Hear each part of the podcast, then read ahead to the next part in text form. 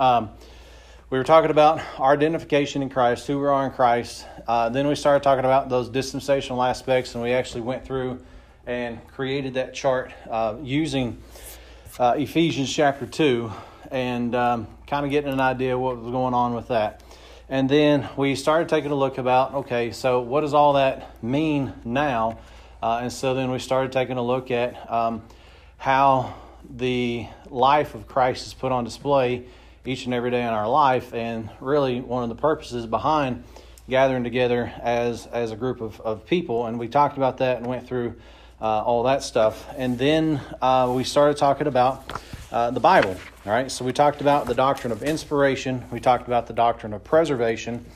And one of the things, if you remember, what we what we were really cared about is what does the Bible say about itself, right? Um, I'm not, me personally, and this is just me, I'm not interested in what Dr. So and so says about anything, um, especially, especially that book, all right? Um, that's my personal, uh, private, personal, objective opinion, uh, and I don't ask anybody else to hold that. If you do, praise the Lord. If not, praise the Lord, all right? Um, our, our goal isn't to force what we, what we, what I personally believe on on anybody else. We had a gentleman here last week, and uh, he had a different version of the Bible, and we were talking about some of the things, and he said, you know, I'd never really thought about some of these issues until you brought them up, and uh, so I gave him the packet, and actually it was the packet I'd printed out uh, for you. Um, so I need to get you a copy, and I need to get you all a copy. Bruce still has his, right? right. I didn't make one for Delilah either, so um, I only had two with me, but uh, but I gave him a copy, and it was all the all the list of King James and then other versions, and uh, just to kind of say, okay, go take a look at these, go take a look at these verses, compare them in your Bible. And I told him I was like, I'm never going to force you to set your Bible aside and get a King James. However, I would expect you to at least look at the evidence for it and you decide whether you want to put your Bible aside and go get a King James. And I've had some folks do that, and I've had other folks that I've talked to that don't. And that's okay. Um, like I said before, if you don't want God's word, then that's okay. that's that's, uh, that's your that's your decision. That's on you.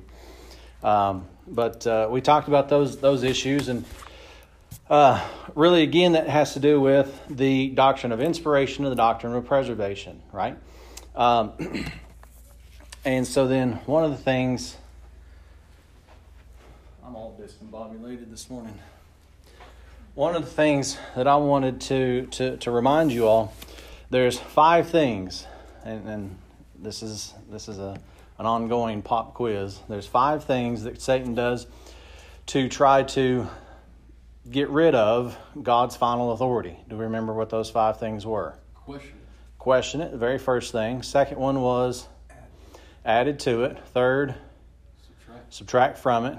Fourth, watered it down. Watered it down. And fifth, just all right. So Bruce Bruce finally got it without looking at his notes. So praise the Lord. But but that's the issue, right? And we see all that stuff showing up in those other versions, and I would almost say they're not other versions; they're translations of the false text, right? We talked about that. We went through that issue and, and dealt with that.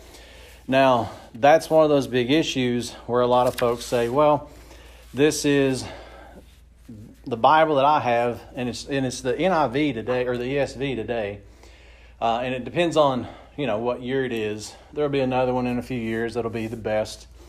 Um, but the NIV, or the ESV, a lot of people will say is the best and the most accurate translation. That's well and good, and it is. But the problem is, it's the best and the most accurate translation of the wrong text. So the text is it's a textual issue, not a translation issue. Right. So that's one of those things that we want to make sure uh, that we talk about. So where we kind of land on it with the doctrine of inspiration, doctrine of preservation, um, then uh, a couple weeks ago, we looked at the corruption and how how bad it is. Uh, then we talked about last week how closely God was to His Word, right? And we looked at a lot of different verses uh, to go along with that. And really, what we found out is a lot of the attributes of God also show up in His Word, right? And so we talked about those, and we looked at some some other issues last week. This week, uh, what we're wanting to look at is the connection between the living Word and the written Word, which is what that list before you is all about. So, let's get into it real quick. Grab um, Hebrews chapter 4 and then also uh, Revelation chapter 19. And we talked about these two verses last week um, a little bit, uh, but I just want to kind of remind you of, of what we're dealing with uh, between those. Now, the living word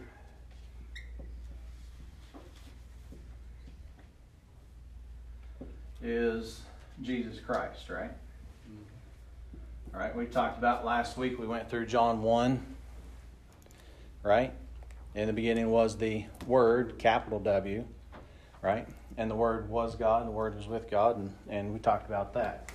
Um, we kind of went down a rabbit trail with what He created, right? We spent a little bit more time on that than I wanted to, uh, but it's it's all well and good. And then the written word is what we have before us today. And uh, for English speaking people, we'll say it's King James Bible, right? And, you know, some people are like, ah, oh, it's not the King James Version, King James Bible. And I'm okay with that because um, it's not just a version, right?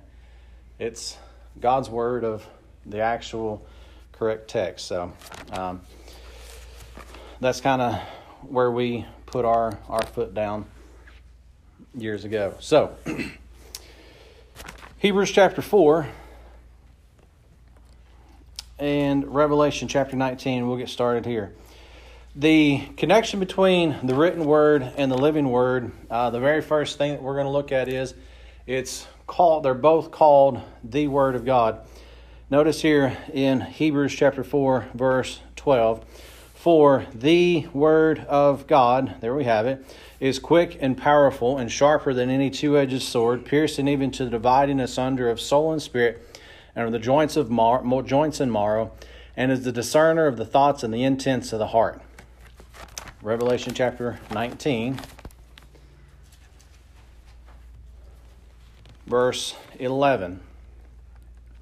I saw and I and I saw heaven opened, and behold, a white horse, and he that sat upon him, uh, him was called faithful and true, and in righteousness he doth judge and make war.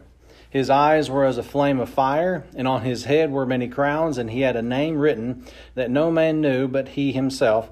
And he was clothed with a vesture dipped in blood, and his name is called the Word of God. Father, we want to thank you for the opportunity that we have to study your word, that you preserved it throughout the years, that we can have it, we can handle it, we can study it.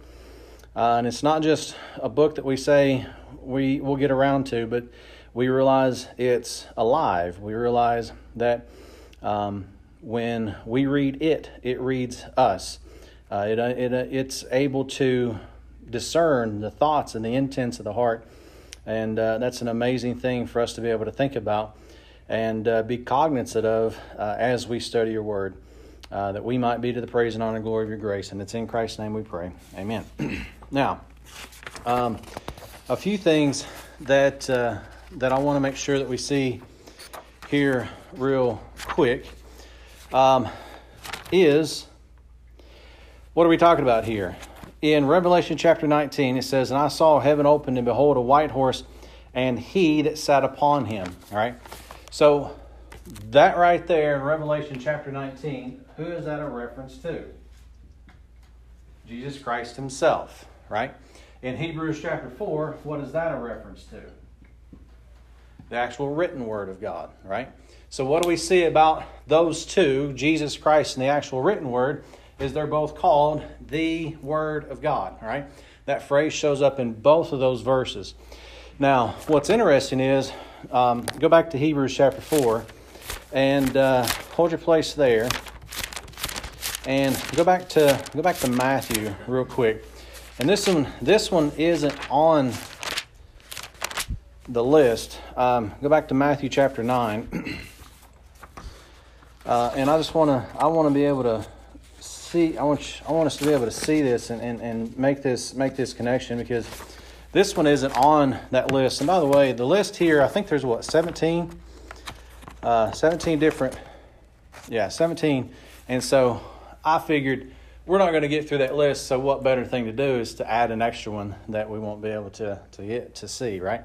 But I want you to notice here real quick Hebrews chapter four we're talking about the Word of God. It says, For the Word of God is quick and powerful and sharper than any two edged sword, piercing even to dividing asunder of soul and spirit, and of the joints and marrow. And this last statement here at the end of verse 12 is what I want us to think about. Notice, what's the context here is this book that we have in front of us. The words that are written down on the page, the black and white that's written down, the connection between the living word and the written word is so close and you've got some some information there that Brother Jordan said, and I'll, I'll I'll leave that to you to be able to go back and read. But I want you to get this real quick. What does this book do? And is a discerner of the thoughts and the intents of the heart. Now, when we say that when we read this book, this book reads us, I'm not just saying that because it's a nice little phrase to say. I'm saying it because it's true if you come to this book for the wrong reason, it knows. And if you come to this book to present a false teaching, it knows and it will allow you to find the verses to match up. Guarantee it. Because we see it all the time. It knows the thoughts and the intents of the heart.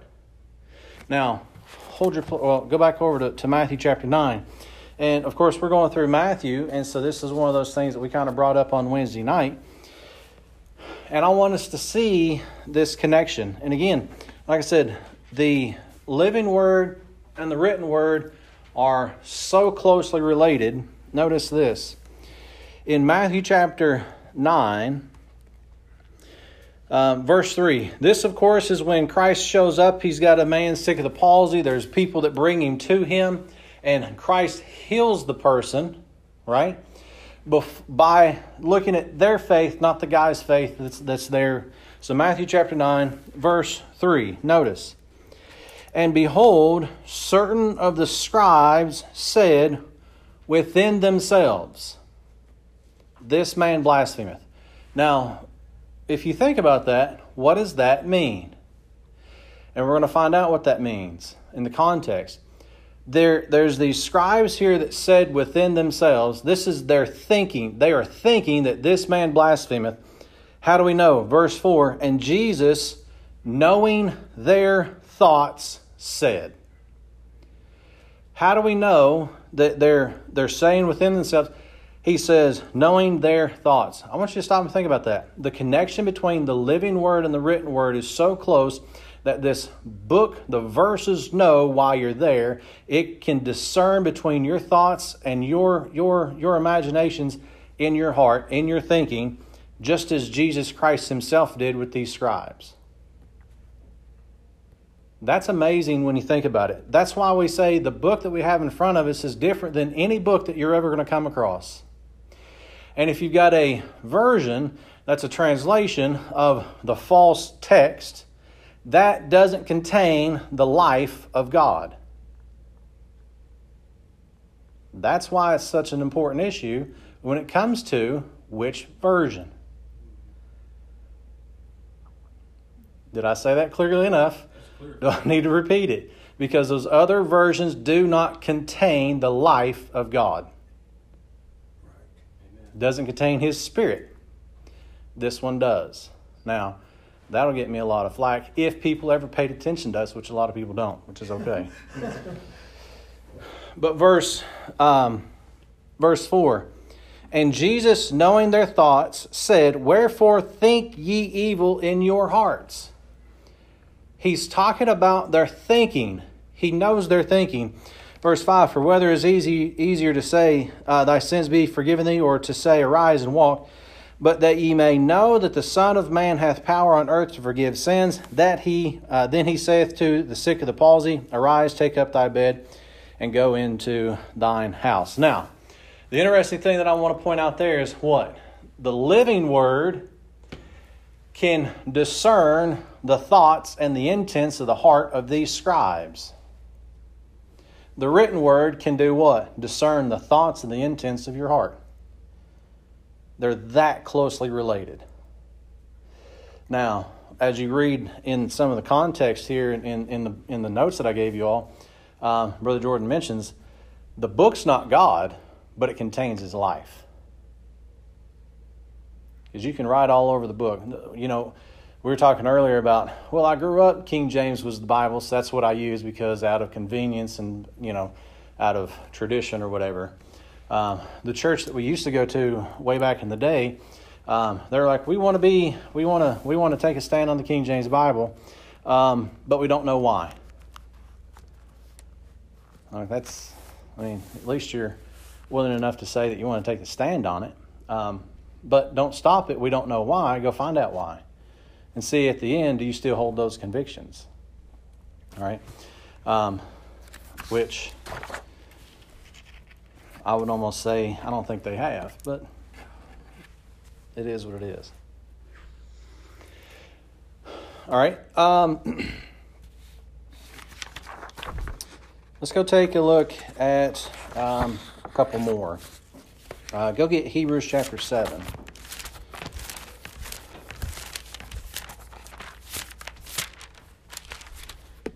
Hebrews chapter 7 and James 1. So James 1 and Hebrews chapter 7. So um, when you all get to when you all get to the manuscript evidence classes, you'll know you'll know the answer to one of the questions there. I think they have I think they have you list three or four or five different uh, connections between them. So here's a few of them. Um, I skipped that second one there that they have two natures. Um,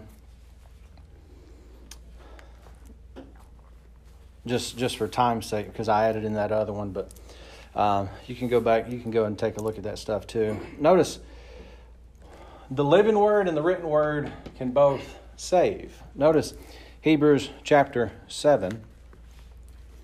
Start off in verse 23.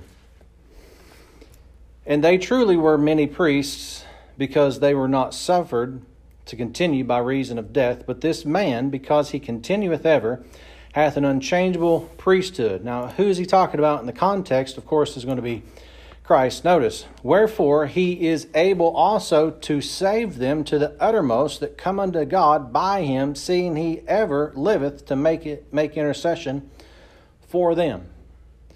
So, what is he talking about there in the context? Of course, he's talking about Jesus Christ as being the high priest. And what does he say that Jesus Christ can do is what? Save them. All right? James chapter 1.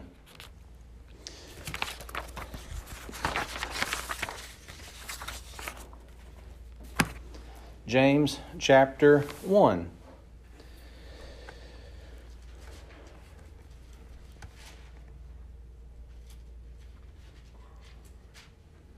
James chapter 1. Um, we'll just read verse 21 here. Notice, um, Wherefore, lay apart all filthiness and superfluity of naughtiness, and receive with meekness the engrafted word, which is able to save your souls. Now, when you think about this, there's there's a whole other context that's going on with the book of James here because we understand who James is written to, we understand what period of time it's going to be. But does that change the fact that the word saves souls? No. Uh, we can take that, compare that with some other verses too, but that was one uh, that we had up here. So, what can the living word and the written word both do is save. All right? Um, go get Acts chapter 17 and John chapter 12.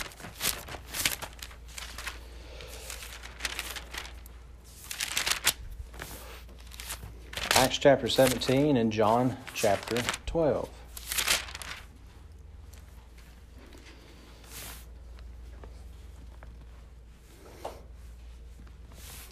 And this one, this one's really, this one's really kind of interesting. Um, when when you when you think about what's going on. Um, Acts chapter seventeen. Start off here in verse verse thirty. And the times of this ignorance God winked at, but now commandeth all men everywhere to repent.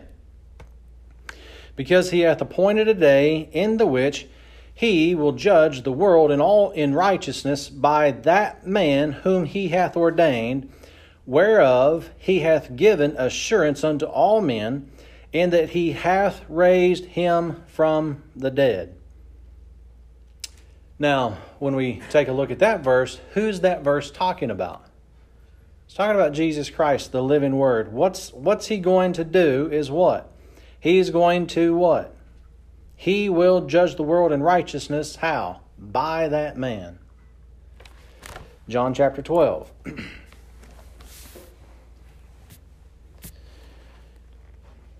John chapter 12. We'll start off in verse 47. John chapter 12, verse 47.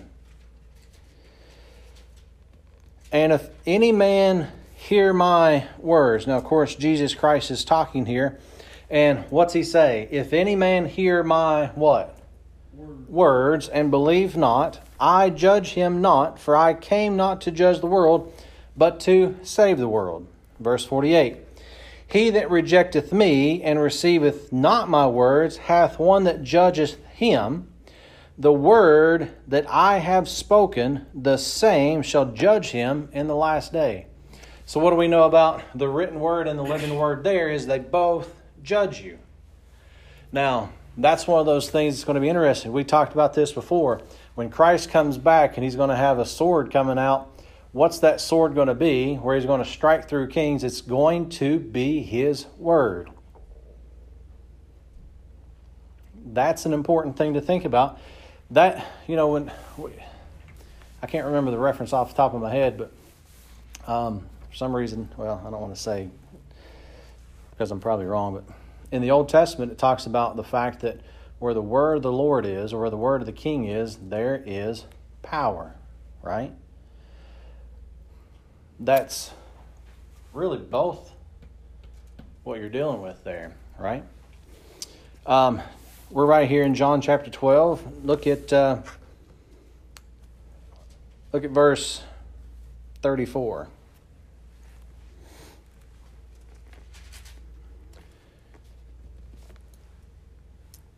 John chapter 12, verse 34. The people answered him, We have heard out of the law that Christ abideth forever. And how sayest thou, the Son of Man must be lifted up? Who is the Son of Man? Or who is this Son of Man? What have they heard about Christ? He's what? He abides forever. Well, we've talked about other verses before. Um, how long do we know that the Word of God's going to last? Also forever. One verse that we can get, go to 1 Peter chapter 1. Um, and as I said, there's other verses that, that we've talked about with this. Uh, Forever, O Lord, thy word is settled, right, in heaven. Uh, we know that it's, it's, it's eternal. We know that it's going to last forever. How long is forever? Forever. It's that simple, right? Um, 1 Peter chapter 1, verse 23. And of course, again, we know and understand we're not talking about the things that's going on in First Peter and all these verses, but we're getting these verses to make these connections, right? First Peter chapter 1, verse 23. Being born again, not of corruptible seed, but of incorruptible, by the word of God, which liveth and abideth for how long? Forever. Forever. Again, how long is forever? It's forever. There, ha- there is no end to that. So, what do we know about the written word according to John 12? And what do we know, or what about the living word according to John 12 and the written word according to 1 Peter? Is they both last for how long? Forever. Um, get uh, Bruce read this one this morning, uh, 1 Thessalonians chapter 2. Grab 1 Thessalonians chapter 2 and John chapter 1.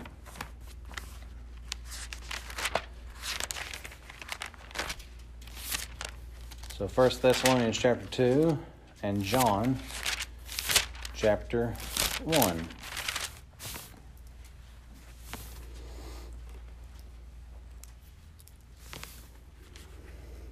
You can receive them both. John chapter 1, verse 11. He came unto his own, and his own received him not. But as many as received him, to them gave he power to become the sons of God even to them that believe on his name, which were born not of blood, nor of the will, will of the flesh, nor of the will of the man, will of man, but of God. So what do we know there about Jesus Christ? It says he was what? He came to his own, and his own received him not. But as many as received him, to them he gave power to become sons of God. 1 Thessalonians chapter 2, verse 13. One that we've talked about and used multiple times. 1 Thessalonians 2:13 For this cause also thank we God without ceasing because when or because when ye received the word of God which ye heard of us ye received it not as the word of men but as it is in truth the word of God which effectually worketh also in you that believe. There's a lot of things going on in that verse. One, what happened with the folks in Thessalonica is what did they do with this word? They received it. All right. So we found out, according to John chapter 1, they were able to receive Jesus Christ, the living word, and we can, by the same way that the Thessalonians do here, is receive the written word. And there's a whole bunch of stuff here that, that we've talked about and gone through as before. What do we know about this? It's not the word of men, but as it is in truth, the word of who? God. All right. They're God's words, right? That's the issue that we've talked about and gone through before. Um, as it is in truth, the word of God, which effectually worketh also in you that believe. What do we know? What do we know about that is that that word works, right? Well, how does it work? When we believe it. Uh, real quick, go over to Luke chapter 16. Um, and I, I, I want us to put this, and this isn't on the list either, but I want us to be able to think about. Um, I want us to be able to think about about something that goes along with this. Luke chapter sixteen. Um, if you if you're not familiar, hopefully you are. You've got the the parable here of the rich man and Lazarus, right? And so then what we have is the rich man and Lazarus. They both die. Rich man goes to um, torments, and um, um Lazarus goes to Abraham's bosom, right? Now, sometime in the near future, probably after we get finished with uh, 1 Timothy chapter 1, um, we will do a short series. Because, like I said, in between chapters, what I like to do is kind of take a break from a book if we're going through verse by verse. We'll pause after chapter 1, then we'll do a, a little mini series. Then, after chapter 2, we'll do a little mini series and stuff like that. Um, so, after chapter 1, what I want us to be able to do is go through um, a series that, that I've been working on for a long time. Um, and I think I think it'll be ready by that time. Is uh, going over the issue of hell, right? we're going to talk about that. Um, we've talked about wanting to go through that for a long period of time, and and uh, I think I've got everything together now, and that should be ready to go by the time we get finished with uh, First Timothy chapter one. So we'll talk about that, and this is this is one of the verses that we'll we'll be able to discuss. But what I want us to see here is drop down to um, look at verse 25. This is this is right after the rich man lifts up his eyes, being in torments, and says, "Could you could you could you have mercy on me?" Right? Send Lazarus that he may dip the tip of his finger uh, in water and cool my tongue. Verse 25 But Abraham said, Son, remember that thou in thy lifetime receivest thy good things, and likewise Lazarus evil things. But now he is comf- comforted, and thou art tormented. Now, I want to pause there for a second. Does that mean if you've got pretty good life that you're going to be tormented in hell, and if you've had a pretty bad life that you're going to have comforting? That's not what he's talking about there, right? And that, that is something that a lot of people will say is, well. If I've gone through enough stuff, I'll get to go to heaven. That's not the point. That's not what he's talking about there at all, all right? Verse 26 And beside all this, between us and you, there's a great gulf fixed, so that they which would pass from hence to you cannot neither can they pass to us that would come from thence. Then he said, I pray thee therefore, Father. Now, this, of course, is, is the rich man here talking to Abraham again, saying, I pray thee therefore, Father, that thou wouldest send him to my father's house. Talking about Lazarus. Send Lazarus back to my father's house. Well, in order for him to go back to his father's house, what is he going to have to do?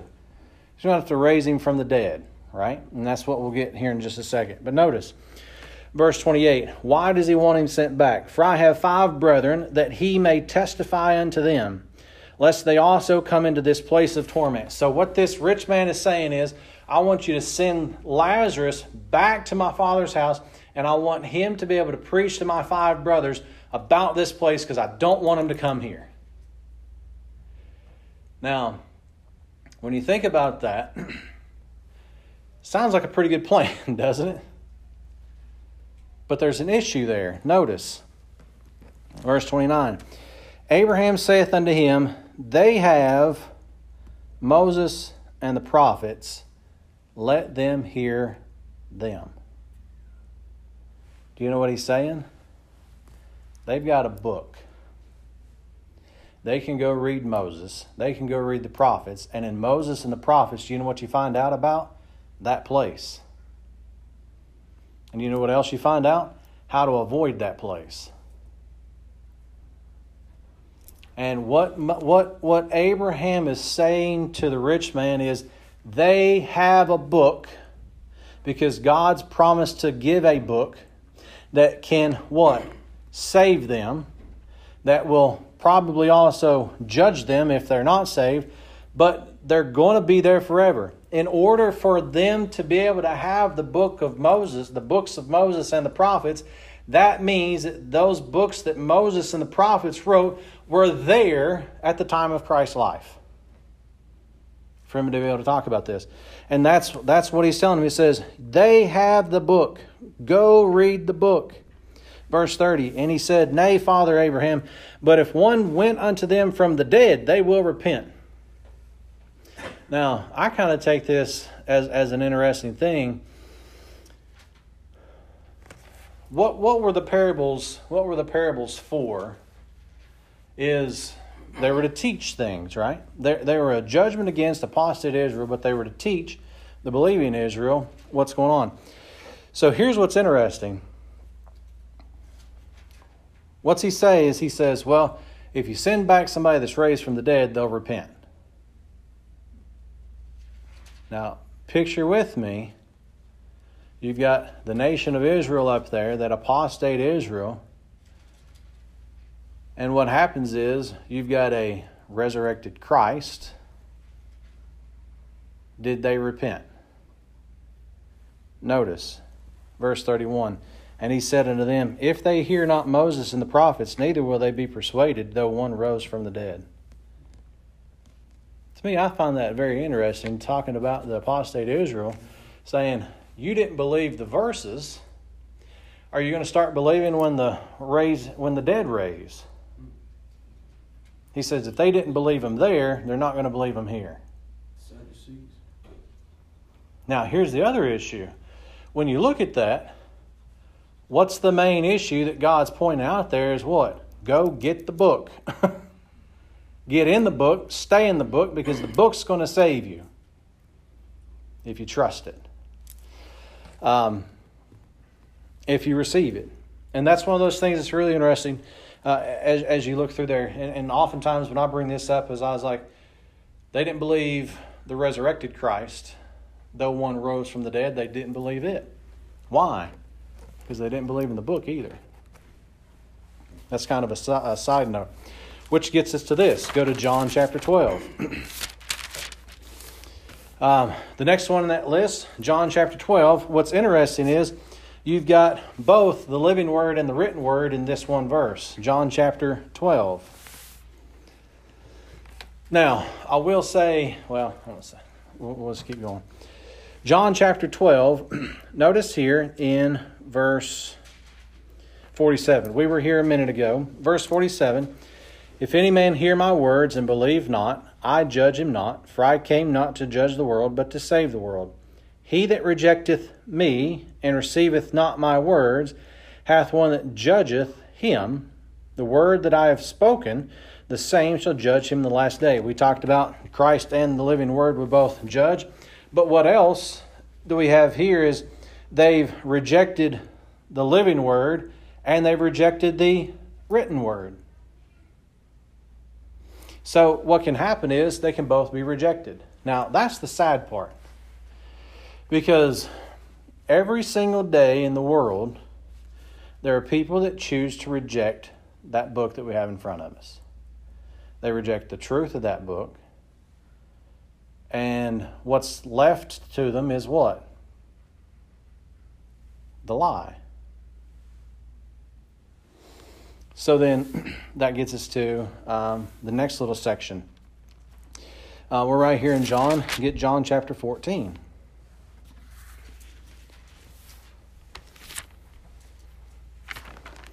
John chapter 14 and get Psalm 119.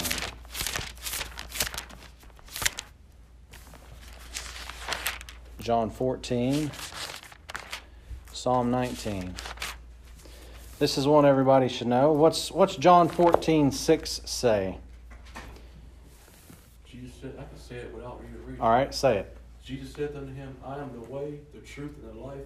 No man cometh unto the Father but by me. All right, so what is Jesus Christ, according to that verse, is what? The way, the truth, and the life. Those three things, right? So, what do we know about the living word?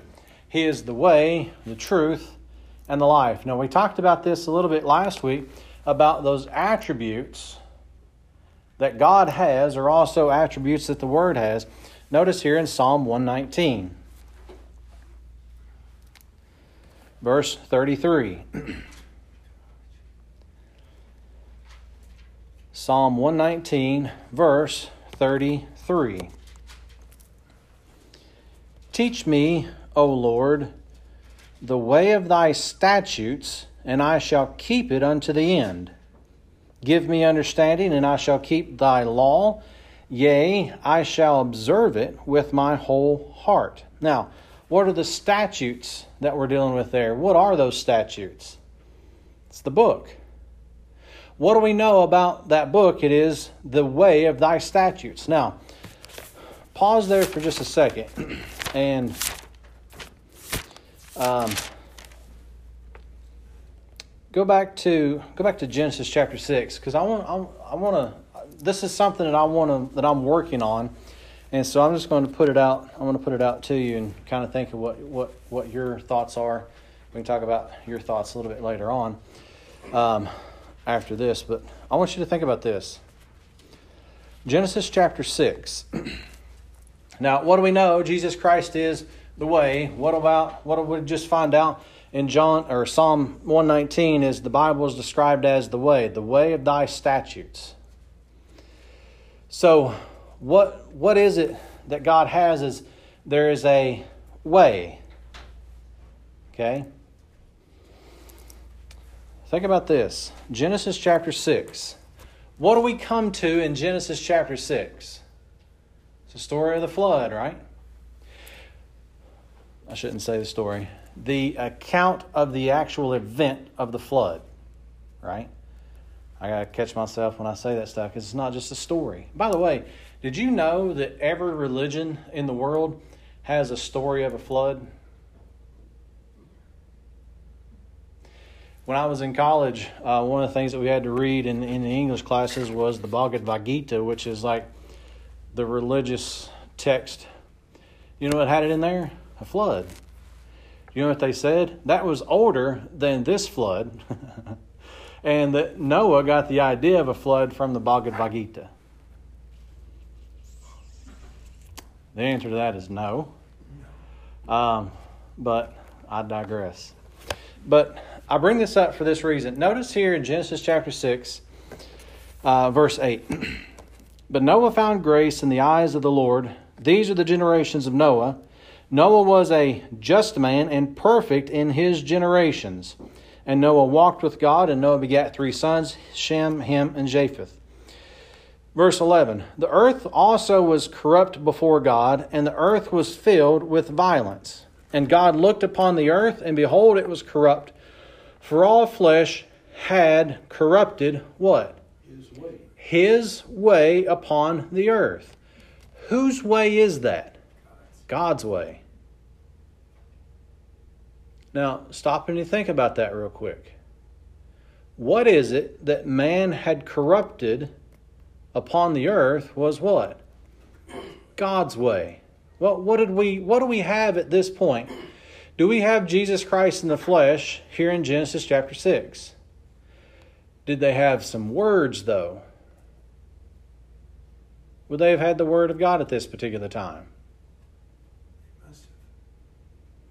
What were they doing in Genesis chapter 6? Corrupting God's word.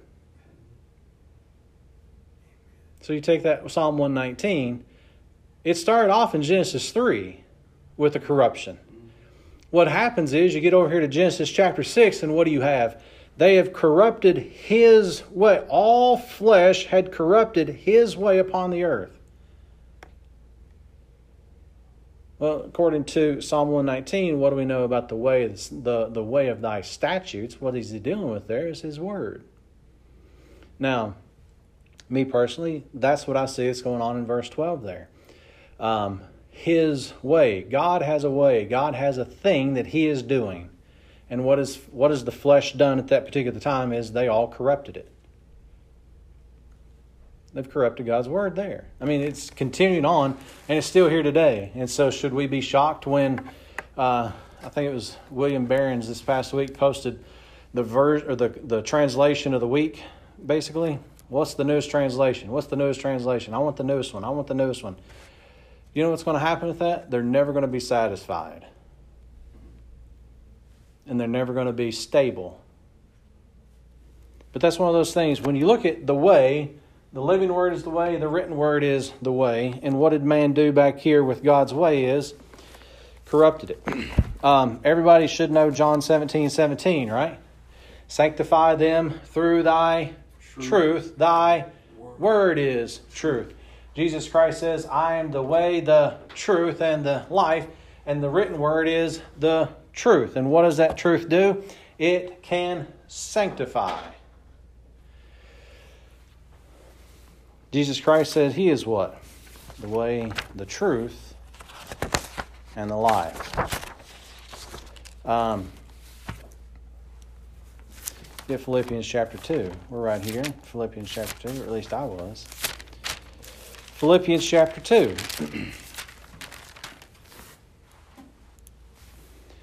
and I notice that this clock is going by very quickly, but Philippians chapter 2.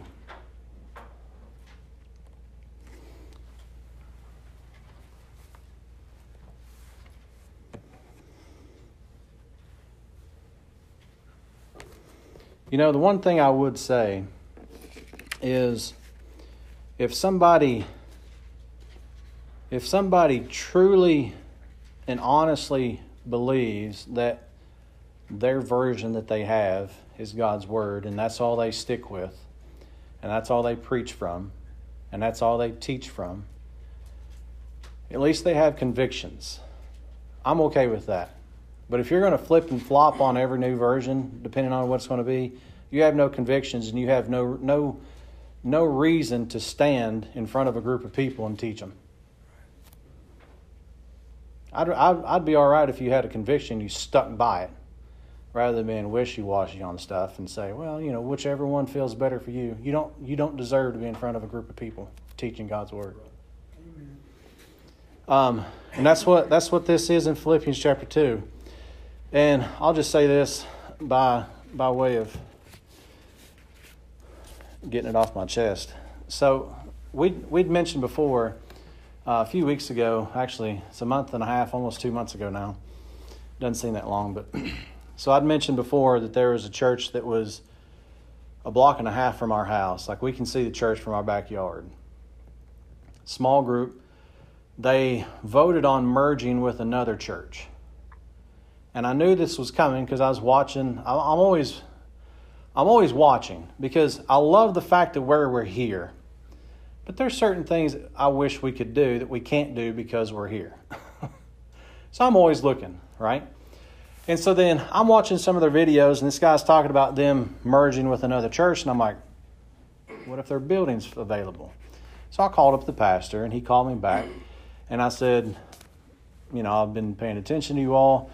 Um, could you tell me a little bit about, you know, what what you're going to do? He's like, well, I can go ahead and tell you that we've voted on merging with the other church. And I said, well, so if you're going to leave that church, please let me first know if you'd like to lease it or sell it.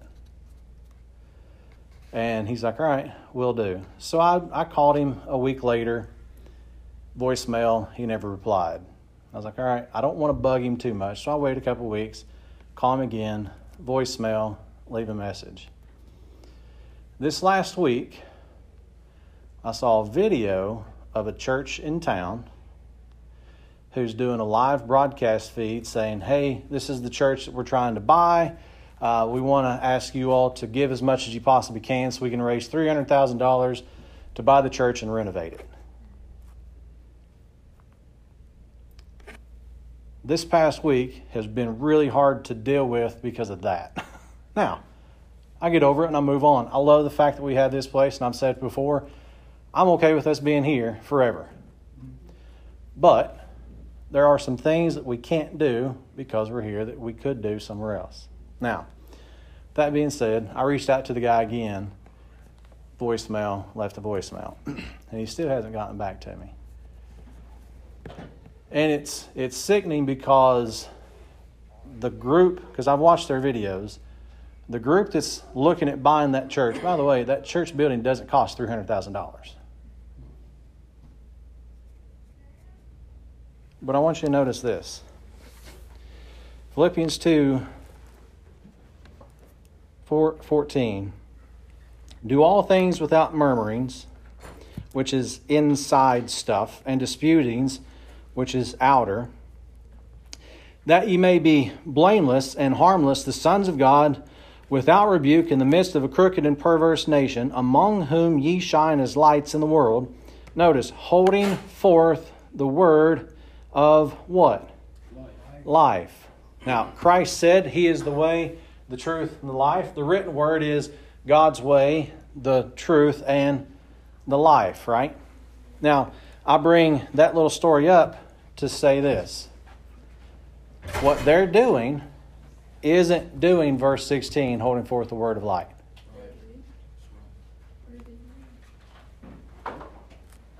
That they're not holding forth the word of light that I may rejoice in the day of Christ, that I have not run in vain, neither, neither labored in vain.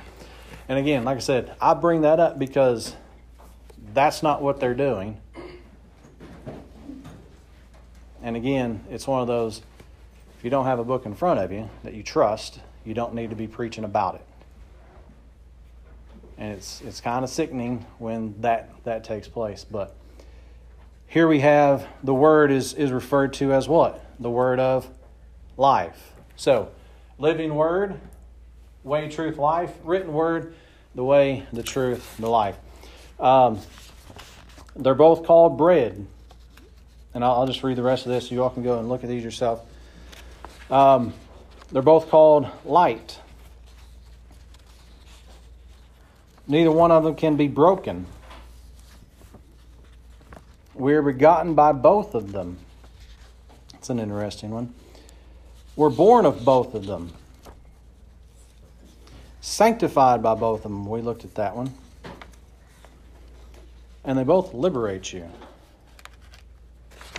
They both make you free. Now, as I said before, you go through that list. Um, that's yours to keep.